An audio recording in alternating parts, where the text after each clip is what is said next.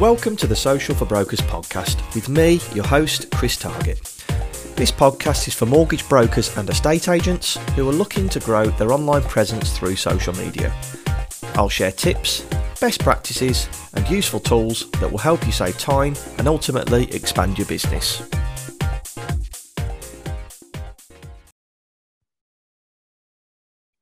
Welcome to the Social for Brokers podcast. Today, I actually have someone with me who I've been meaning to get on for a while because there's a lot of people in the industry who know this person. And if you're watching on YouTube, you'll have seen his face already and his branding behind him.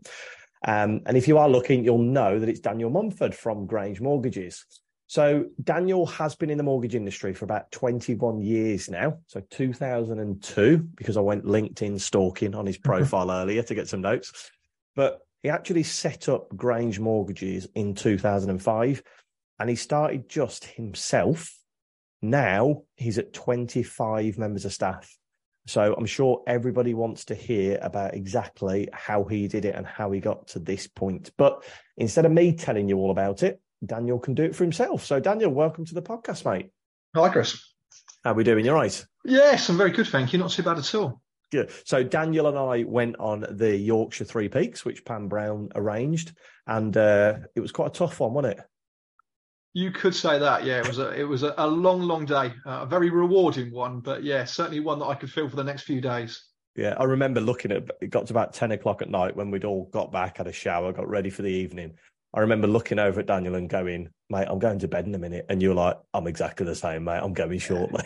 I think there was, there, there, was many of us that thought like we were going to have a good couple of drinks and celebrate the achievement, but in the reality, I, I think our hearts and heads were saying the opposite, and uh, uh, the, the, hearts uh, and the tiredness got the better of us, and most of us called it an early night, didn't we? It was. It, the thing is, the night before, Daniel made the executive decision to go to bed at about 10. I remember still having Jaeger bombs at 11 thinking, yeah, I'm, I'm, up at five. We need to call this a night now. So, but it was a good, it was a good walk, wasn't it? And that's where us two got chatting about business and how you've grown the business. I thought it'd be a perfect opportunity to invite him onto the podcast. So here he is today. So we're going to start. I always like to get a bit of a background to every guest and how you got into the industry and how you started Grange Mortgages more than anything. Yeah, so I'll condense it because I could probably do a good half an hour just on this, but it was probably actually slightly before the 2002, so I'm a little bit older on that. But I think that was must be where I started the LinkedIn profile. But um, I would have been lying. I didn't grow up all through my childhood with the burning ambition or desire to be a mortgage advisor or or go into financial services. It was probably the complete opposite, and I wasn't team orientated. It was very much don't want to be office based. I wouldn't be out of the office, and uh, but on the backdrop, some of that didn't materialise. And uh, without going into a lot of detail, I, I think I'd finished A levels. I'd probably done what most youngsters do in terms of going on one too many trips, sort of uh, consecutively, to the point that I think my mum probably lost complete uh, um, frustration with me and just sort of said and said, right. I remember phoning back one time. She's right. You've got an interview when you get home, and I was like, a job interview. And she went, yep. I'm fed up of you doing nothing. You need to start earning. You've been on one too many lads' holidays. It's like, yeah, where is it then? And she said, oh well you're good with money, you're good with numbers and maths. Um, there's a there's a job going in the local building society in Northamptonshire, in oh, Northampton, right. where I live. And I was just like, yeah, yeah, yeah. Didn't really pay too much attention, didn't worry too much. Did the interview, obviously passed the initial sort of, uh, I think, testing that they did. And they said to me, oh, well, you've applied for a cashier's job, but you've got one of the best math, maths results we've ever we've ever experienced. And would you like to do mortgage processing? Don't even really know what a mortgage is, and she's, well, it's a loan, it's attached against a house, and more importantly, it pays about another seven hundred pound a year than the job role you went for, and that was it. I was just like, right. Sold. Done. Job sorted. I absolutely bloody hated it. Um, Did you? All right. Absolutely horrific. There was no client interaction. There was no selling.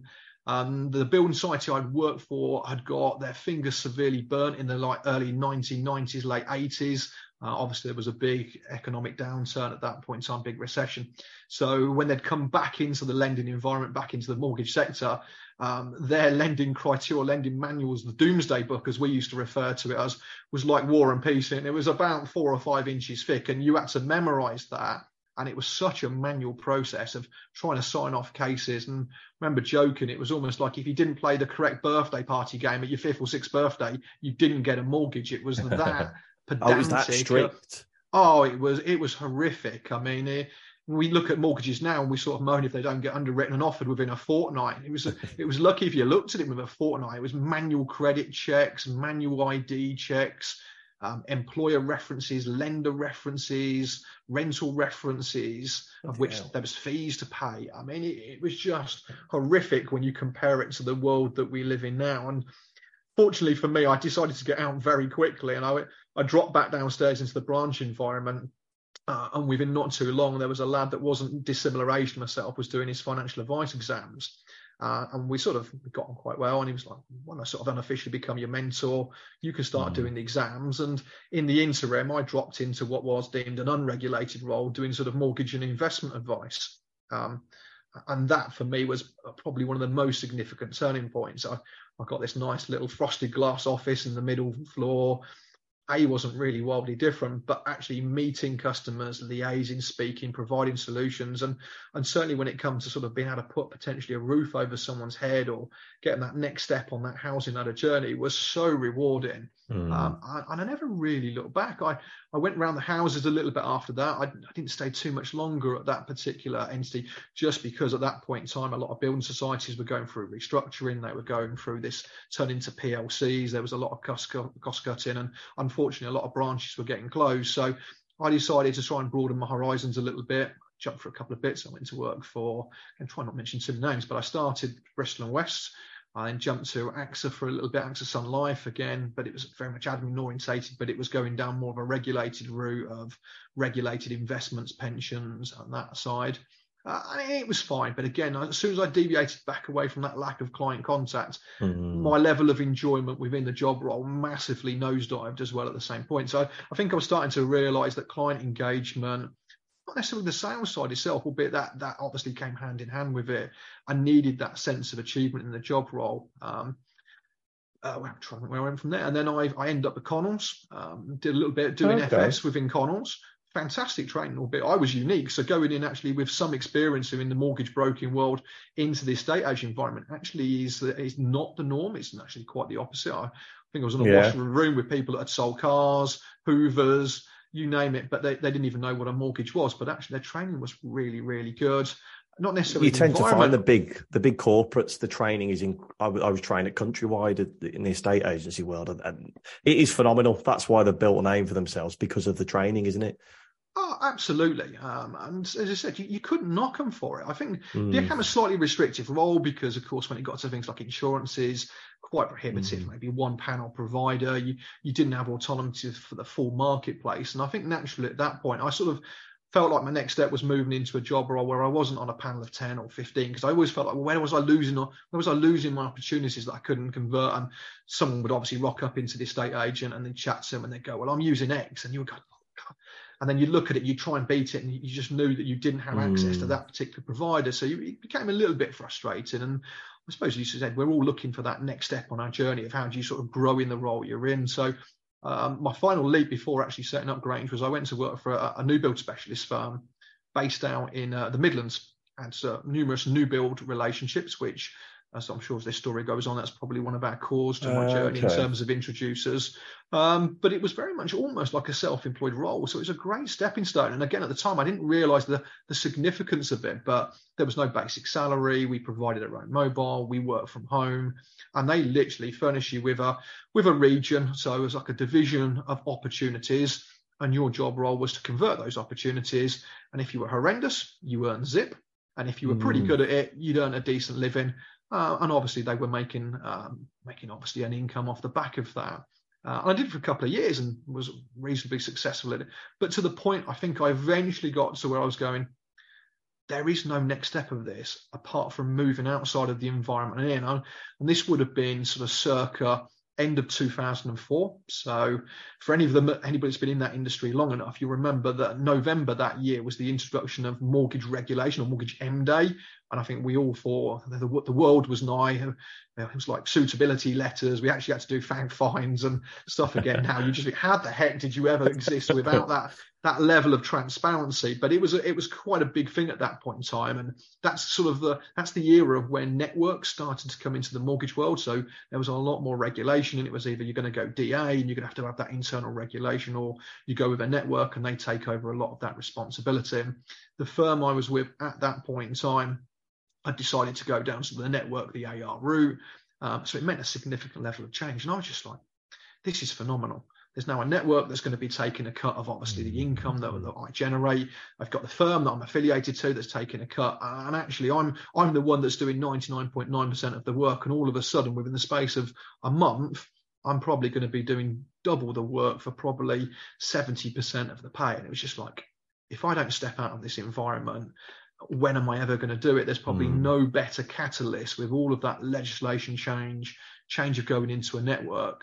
Uh, and that was the point. I think I, I, got to the Christmas. I knew I had a reasonably healthy paycheck coming because in the new build environment, December was either half year or full year financial end. So oh, okay. there was a peak of there was a peak of activity of completions and block fees coming through, and I thought, right, this this could be the starting point, the stepping stone I need to just subsidise myself a little bit to make that transition and, and basically branch out on my own and go my own way. So um, in the January, I handed my notice in, and then by the March, I'd signed up and connected with a network that we're still now affiliated to, um, okay. and decided to set up um, Grange Mortgages or Grange Mortgage and Protection Services. It is.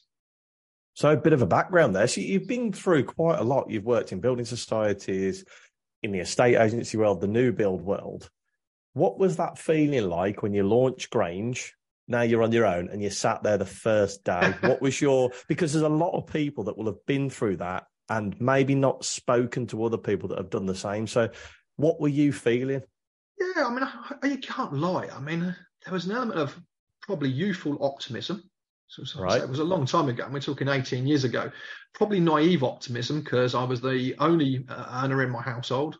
I think I had one child, one on the way.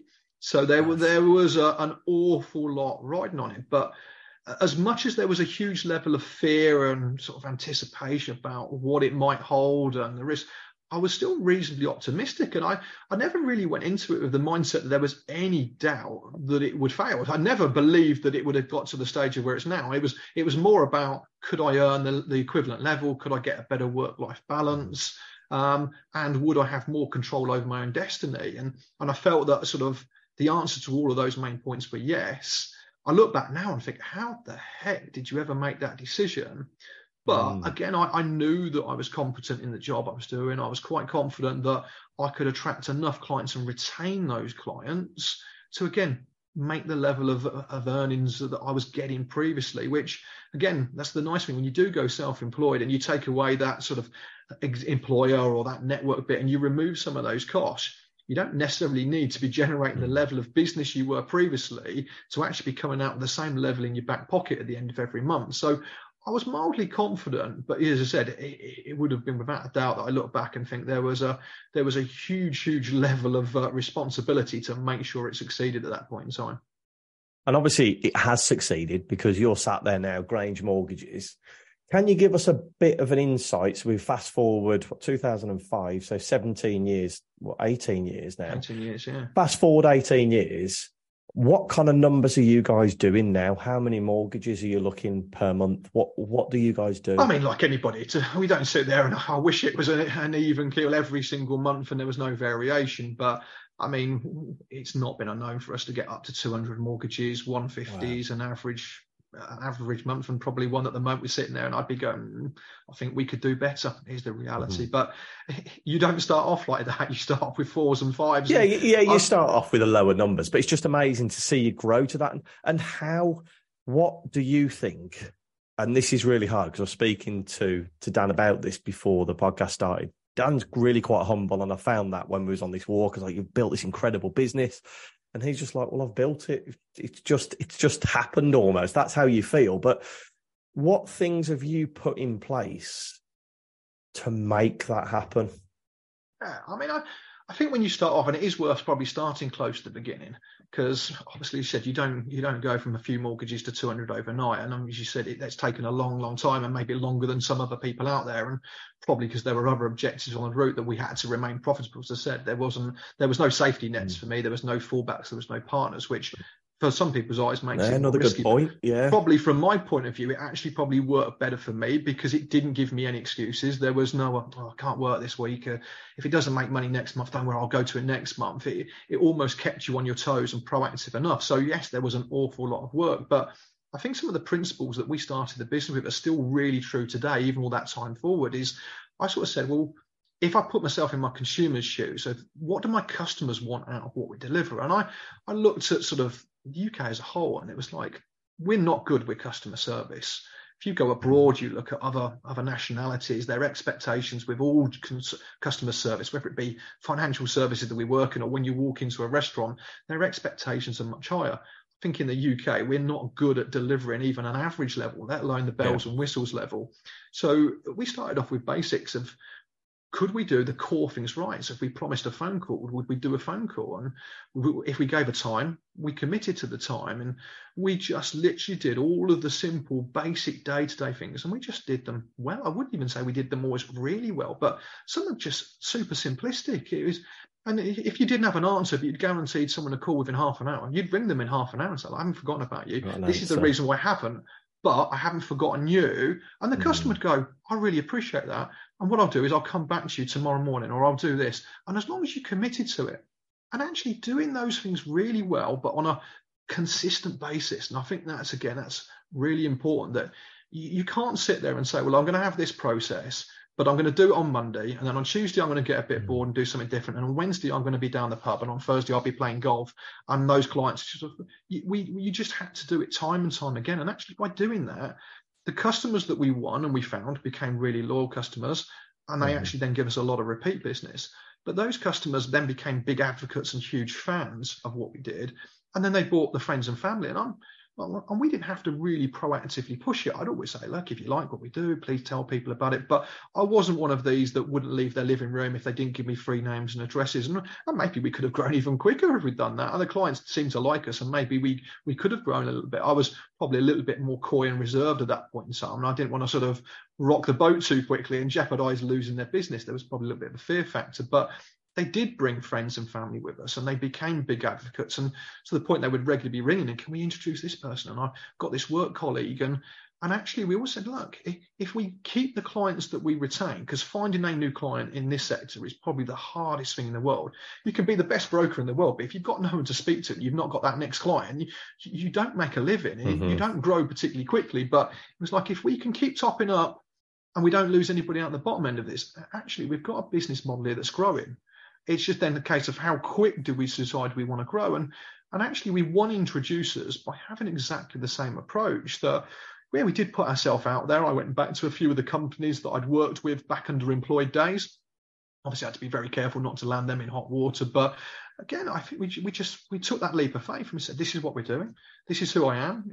You liked what I provided for you historically. If the opportunity arises and you've got an issue or something's not working out, or you want to look at something new, just make sure I'm your first your first point of contact. First Give me first refusal. Uh, and within not too long, one of those builders came back to me with some of the individuals and going to we're jumping ship. We're moving to another new homes developer. It's a brand new division. Would you like the opportunity to work with us? Um, and again, at that point in time, I was literally I was coming up to sort of anniversary one, still working out in my back bedroom not in a shirt and tie, much more casual attire. And I'm not going to repeat exactly what I wear because it wasn't a lot because there was no one else around. So, um, but the naked mortgage advice. Yeah, well, I know I was a little, I was a little bit more than that. I think we had a dog, so you have to be a bit careful. But, but, uh, but no, it was comfortable attire. It was very relaxed, and this is pre-COVID. But yeah, we didn't have Zoom, so you didn't have to worry about just wearing on the top half either. but yeah, it was just it was relaxed. It was chilled out, and but I think what we'd realised very quickly at that point in time is when you see an opportunity, you, you, can go two ways. You can you can look for all the excuses and the reasons why it wouldn't work, or you mm-hmm. could just embrace it. And I think it was Richard Branson said, if you see the opportunity, just say yes, and then you learn how to deal with it afterwards. Yeah, I like. I and like it was, that one. And it was uh, it was a really big one. As a, we were, I was a sole trader with no admin support, no other advisors, uh, and they said, "Would you be interested?" And I knew this would be a seven day a week no respite, no breaks, no holidays mm. for the foreseeable if we were to take it on.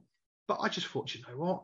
Where do you go as an individual? If you want to continue growing, it's like this is this is supercharging my new leads that are coming in instead of me having just to work with the existing clients or going out proactively a little bit of local newsletters. This is now ready-made hot leads, good profitable business. There's no payaways and they're telling their customers they should come and use me because I'm a good guy and I know what I'm doing and I can be helping them into that next stage of, of home ownership. So, yeah, within 24 hours, I just bit the bullet. I'd organised a meal for all 10 of their new staff. I'd tapped up my mother-in-law because I knew she wanted a part-time job, and I said, "You fancy just coming working for me part-time?" I think I brought the the wife along at the time just to make the headcount look a little bit more impressive, so I wasn't outnumbered. And then they rung me an hour before and said, Oh, we haven't got a conveyancer on board for the new division. Do you know anybody? I think I just remortgaged. So I was straight on the phone to the lady I'd used to do the conveyancing. I got on with her quite well. I said, Cheryl, how do you fancy coming along? Three mil tonight on me. The potential is that you might become the preferred conveyancer for this new um, builders division that we might be working with. I think the following day before we got to 10 o'clock, the sales director had rung me and said, Dan, it was fantastic. Love what you did. You threw yourself into it. Yep, we're on board. The two girls that have worked with you historically are big advocates, so that's good enough for me. Um, and it went from there. Wicked. Um, and I didn't start working for about the next six months. Um, really, just days a week. solid. Oh, I'd go around Sainsbury's or Tesco's on a Sunday afternoon, and again, this is you can tell the timing of this is like I wasn't particularly sort of au fait with iPads and stuff like that. And they were in early development days, so I literally carried a pen and paper and a notepad and my mobile every single where I went. And it wasn't unknown that I would be sat in the fridge and freezer aisle, sat on the edge of the fridge, freezing my backside off, taking down a customer's telephone number to ring about a potential mortgage inquiry of, of how we could help them aspire and get this uh, this new home that someone had referred my details on. Um, and that yeah. sort of really was the sort of beginning of the introducer stage um, of then building the business.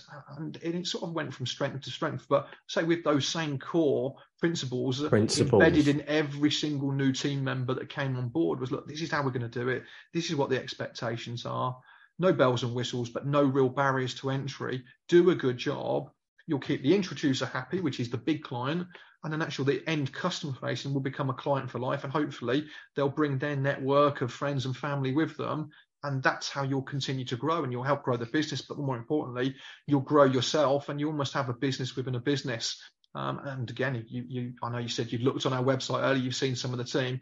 You will also have seen quite a few of those team members have been with grange for an awful long period of time because I'm, I'm hoping and the fact that they they haven't voted and talked with their feet they've not left because they're happy in what they're doing but they're also growing with their job role with without having to wait for people to resign, move on without mm. to wait hmm. for red tape because they also get the opportunity to grow within that job role. And it, it keeps them committed, which is good for their clients, good for them. And, and ultimately, as you've seen, it, it's good for us as a company. I want to talk about the staff shortly, about how you hire good staff and everything. But just listening to you then chat about everything there, I love the way that you've got these stories about the growth of the company. And I think it really resonates with people. Like the first story, when they phone you up and say, We want you to help with the mortgage, you arrange a meal. And you remember that meal when your wife came along and your mother in law came along and the conveyancer came along. And then the next story about you taking phone calls in the middle of Sainsbury's milk aisle. It's those kind of things that your whole business is built on because you did things right at the beginning the meal was all about just being a general, just being a uh, like an individual, being somebody that's genuine. And then the one in the the one in Sainsbury shows that you've got to work really hard if you want to. If you've got that opportunity, you could have easily said no. I've got, you know what oh. I mean. I, I can't, I can't do seven days a week for the next six months. I can't. But you were like, no, no, let's do it, and then I'll work out a way of how to work it. I just love that. I think that's that's, and I think some people look for a magic answer, and I spoke to you about this before we came on the podcast. what is it that make Grange so successful? And you're saying, well, it's not one thing; it's things I did 20 years ago that laid the foundations and the core principles for the growth. And this leads me perfectly onto the staff side of things. You were all about growing. You're talking about your staff at what point did you know you needed to hire staff? Because a lot of people are in that limbo at the moment. And how do you find good staff? I think in terms of staff, I mean, I said right at the start in terms of how I got into the sector that it, it wasn't a childhood ambition. I, I, was very much into sport, and even though I love team sports, there was an element I liked that accountability that rested on my shoulders, and I wasn't necessarily ready for a long time to get into the point of having that extra responsibility on my shoulders to be sort of taking and guiding the team with me. But I think I'd got to almost about the end of year one, so I'd, I'd taken on this this new build relationship, and for as much as it was really working and there was obviously record levels of new business coming in and I'd made those sacrifices. So I'd, I'd missed weddings, I'd missed christenings, I've sacrificed birthdays. As you said, this was a seven day proposition and mm. the nipping down to Sainsbury's was a break for as much as I was sat in the fridge mm. and freezer taking phone calls. Um, but you get to a point of going, well, where does this go? Where do, what's the next step for this? And you realise there's only seven days in a week and there's only 24 hours in a day. It's so you're sitting there and going, well, unless I start cherry picking clients, and we're not quite at that stage yet, how am I ever going to earn more? And how am I ever going to get a bit of a life back? So I think it, it, very quickly dawned on me. It was like, well, the only way I can continue to either grow and make money and get a bit of life, I'm going to need to have people of a certain caliber that are going to come on this journey with me that we, we put these foundations in place but actually now all of a sudden the opportunity is not an opportunity for one.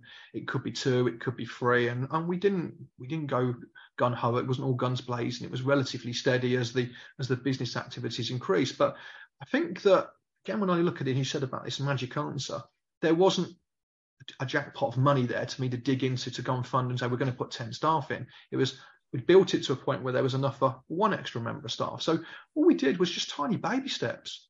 As we said, mm. I, I, mm. brought a I put my mother-in-law in as a, a part-time administrator. Then we went to two part-time administrators, which dovetailed to form one full-time admin mm. role. So I didn't need to be writing 30, 40 mortgages a month. We just needed to have the foresight of going, well, actually, do we need the extra support? Yes, we do, because if I don't bring, let's say, an admin person in, who's doing all the phone calls to the lenders? Who's doing all the phone calls to the introducers? Could I be writing business which is more income generating and more profitable than potentially having someone doing sort of, should we say, activities that I could easily, obviously, sort of uh, mm-hmm. uh, pigeonhole out to other people? And then we did the same. And then we brought in another member of staff but again with those same principles. Um, and again, I would be lying if I told you we got employment right or recruitment right right from the word go. Even now, I've brought people into the business that have got much better skill sets and experience levels for recruitment.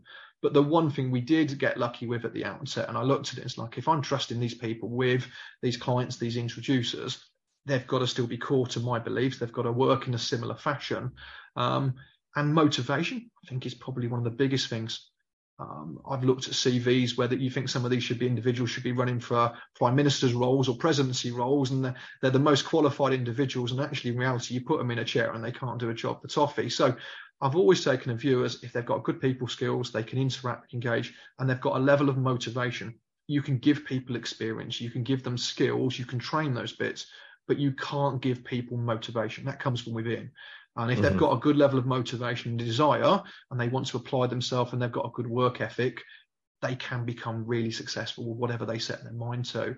Um, and where, and again, where do you find these kind of people with the motivation? Because I know that's a struggle for a lot of people. Yeah, they don't I mean, know where to look.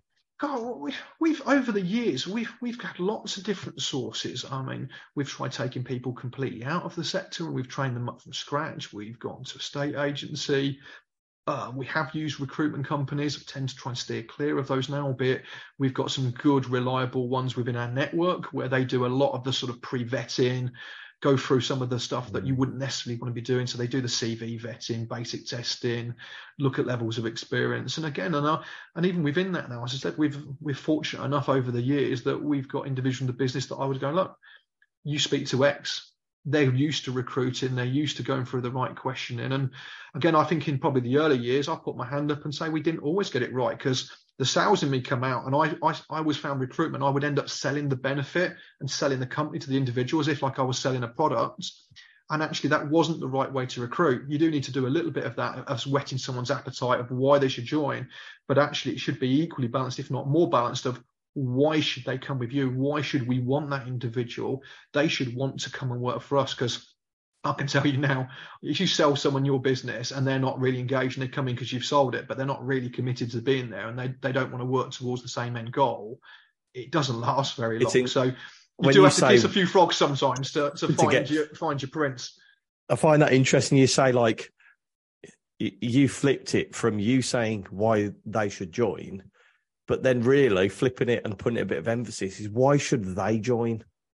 Why should, should they, as a person, be able to join Grange hmm. Mortgages? Yeah, and it's, an interesting, interesting, one. And I, I found there was a lot of people that were in a similar boat. As I said, I've never done the podcast interview like this, but you do over the years get people sort of asking about the recruitment piece, especially when it's the early days and it's a mm. really new concept. And it's the one thing we said to anybody is got to get that balance right. There's enough for to whet an appetite, but it's you've got to find out more about why that person should be working for you. What experience do they bring? What mm. what is it they're going to add? and then it's what can you add to them and what can as a combined entity but they've got to want to be with you mm-hmm. as i said and it, and it doesn't work the other way around when it's completely one-sided which is the same in any relationship it's got to be a joint effort so we've got the core principles we've set up the company you've now started to hire staff okay and now you're at the level as you are now where did the majority not just the majority of your leads but what sources do your leads come from? So uh, we've always been in the new build space as a sort of, uh, I would say, a core of our introductions, and that's not necessarily by design. But I think that we give ourselves very high expectations, and for anybody that's ever done any work within the new build arena, you, will understand very quickly their expectations are super high. Uh, you have the oh, Spanish oh, that will say mañana, and it's the tomorrow, and I always joke and go, new build is the opposite. Yesterday isn't quick enough and right. that's the that's the principle you have to put in place that you're super responsive super quick super accurate it is one of those you can do one mortgage wrong out of a thousand and it's the one that you get wrong you're remembered by but the, mm. the benefit and the upside of that is if you can build a business model that can adhere to that and deliver it on a on a seven day a week basis, which is what we've done for many, many years. So as time's gone on, and lots of Amazon and internet shopping where everything's accessible, we've always tried to make our business and mortgage and insurance proposition equally accessible. We've done really well out of it. Um, and that and that's how it's gone. So new build has been one, um, and new build is very insular. So a lot of people do go from one entity to another. And I think again the relationships have been strong enough in those situations. We've had t- team members that have gone on and they've taken us with us uh, onto their new relationship, and we've we've grown and picked up there. But but equally so, we've done an awful lot with the client bank. As I said, if you go back to day one, we always said that initial client was the hardest entity to get. And if you looked after that one client, you never lost them. At mm. worst, you were going to be at one. Then whatever you added to that was growth. So we've always cherished uh, that existing client bank. So we've always been very good with ongoing client contact, servicing that one. We, we don't leave our clients for two years and wait for the fixed rate to come up and then reach out and then wonder why they can't remember who we are. We're regularly with means of marketing, some social media, newsletters, periodic text of just trying to add value to that client relationship, but even at worst, just trying to keep our brand and our relationship sort of in their mind. So when we are reaching out with a justified reason, it's not that bolt from the blue of who are you? What did you do? Oh, you only want to know when there's business on the table. You didn't want to know me during the middle of COVID. It's a no, we know you. We know what you've done. We know the value add. We trust you. We are their go to. And we pick up that repeat business. So the, the existing client bank is always core and centric to what we do. It's just about how do we regularly continue top up that client bank so we're always moving in that positive direction. And that's it sounds you've done that from day one. You've always said, look after the ones that you've got in the hope that they will refer you. But even if you don't generate any more business, you've still got that client pool of people. And what you what was interesting is you want to keep reminding them of your brand. And that's what you do on social media, don't you? You're consistent with your posting, your branded posts. You're making sure that when somebody picks up the phone to your client from your company, they remember who Grange is. And that bit might be that they've seen 10 social media posts over the last two years on social media, or they've had an email land in their inbox, or they've had some kind of contact over the last two years. So when you phone up, as you say, it's not who are you? It's like, ah, Grange. And it's that familiar familiarity, isn't it? Oh, absolutely. And it, it's a trust. Uh, and, mm. and, again, I've I've got slightly different viewpoints. So I said again nearer the start, I did a little bit, and some of my core sort of professional qualifications were financial advisor exams rather than mortgage exams, and it was quite interesting that I found in the mortgage world when I first joined it, it felt very transactional. Whereas right. actually in the financial advice world, maybe because you were investing your money, so there was an element of trust with the advisor. You'd you'd put your investment or your life savings in your pension, and, and you really had to trust the advisor. But then there was a lot of there was a much more relationship driven with that rather than transaction. You really had to trust that advisor. Mm. But then you wouldn't go to another advisor. You wouldn't put your nest egg of your life savings or your pension with one guy and then two years later jump into bed with another advisor because that trust still existed, but you had to earn the trust. And within our model, we wanted it to be the same. So we keep the same advisors on, on the repeat mortgages. Again, it flies in the face of what some other firms do.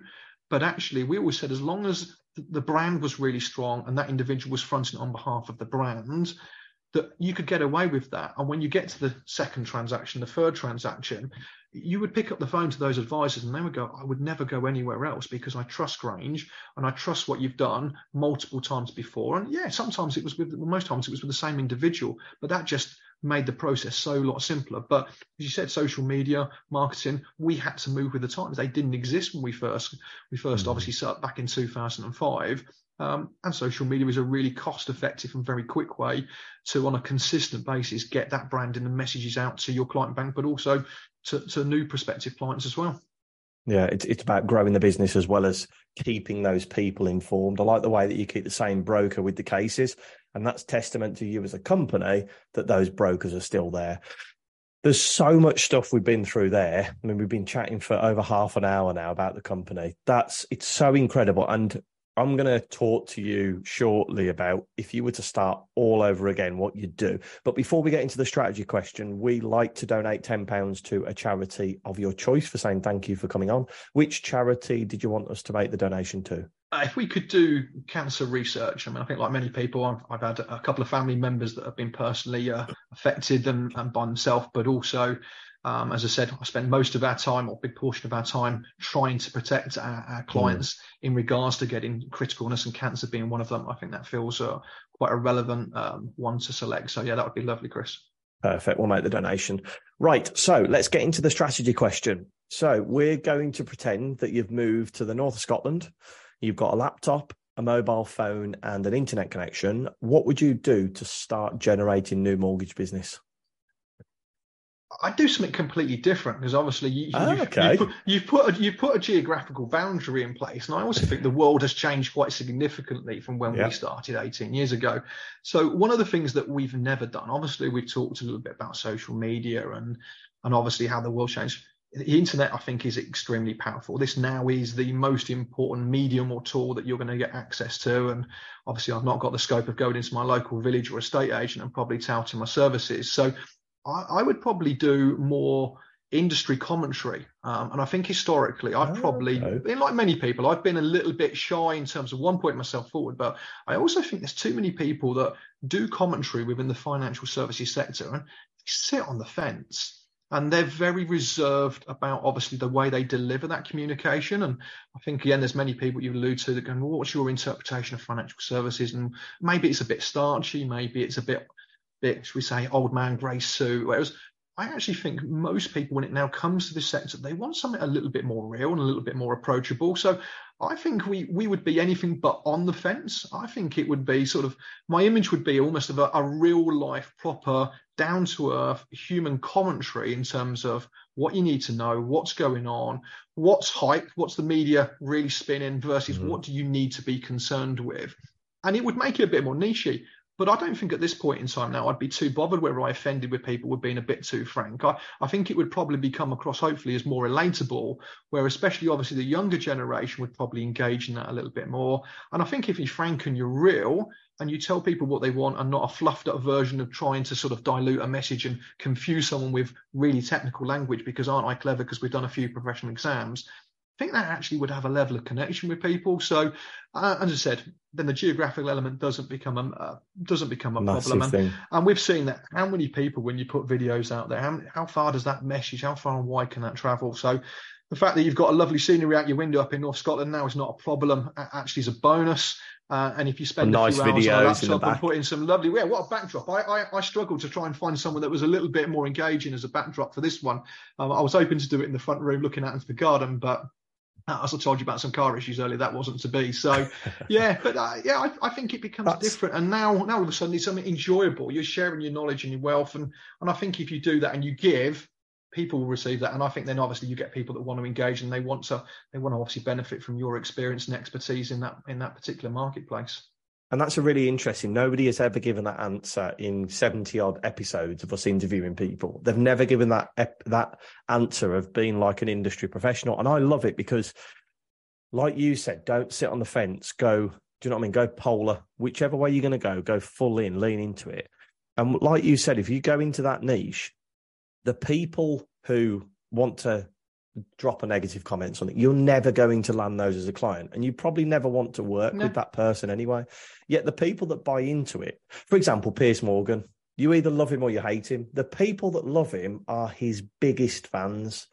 And he's not worried about the people that aren't going to watch him because he's got enough of the biggest fans. That's how I would kind of analyze that that the people yeah, that and I mean and, it, and it's an extreme one. I mean but as yeah. you said that you, you, we're not talking about sitting there and abusing people within the sector but I think no it's no no not being, all. about being frank and being honest. And I think in in past times even now sometimes I think you sit there and everybody's working on tenterhooks about offending someone or or being too graphic or too frank and actually do you actually get anybody that really engages because you're trying to keep everybody happy of being really plutonic and really middle of the road and and mm-hmm. actually it doesn't get a lot of traction at all because you're not funny it's not engaging you don't learn and uh, whereas with look, this you might turn a few people off but you probably get a few people that would really like that particular style Exactly. If you think like I've seen a few of these, um, like just stop oil videos and whatever. I'm not going to get into views or anything on here, but say there's just stop oil as a movement, and there's another protester called the John Smith Brigade who are against uh, environmental.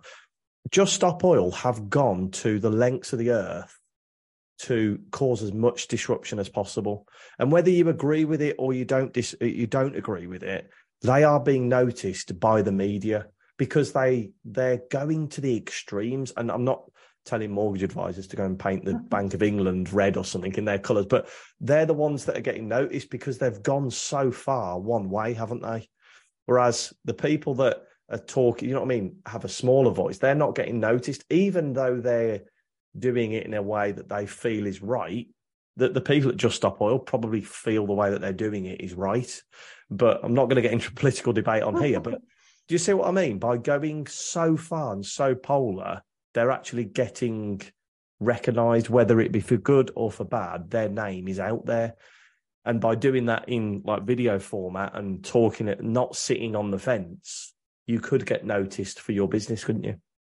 I think there's a really good potential chance with it. And like you said, maybe I'm in a slightly different position now where I don't need to be sat on the fence a little bit more, trying to feel like I've, I've yeah, got to people please. Um, and, and, so that isn't necessarily one for everybody, but I, am sure there's still scope that you could find a find an angle for that, and I'm sure that you'd get some traction with that.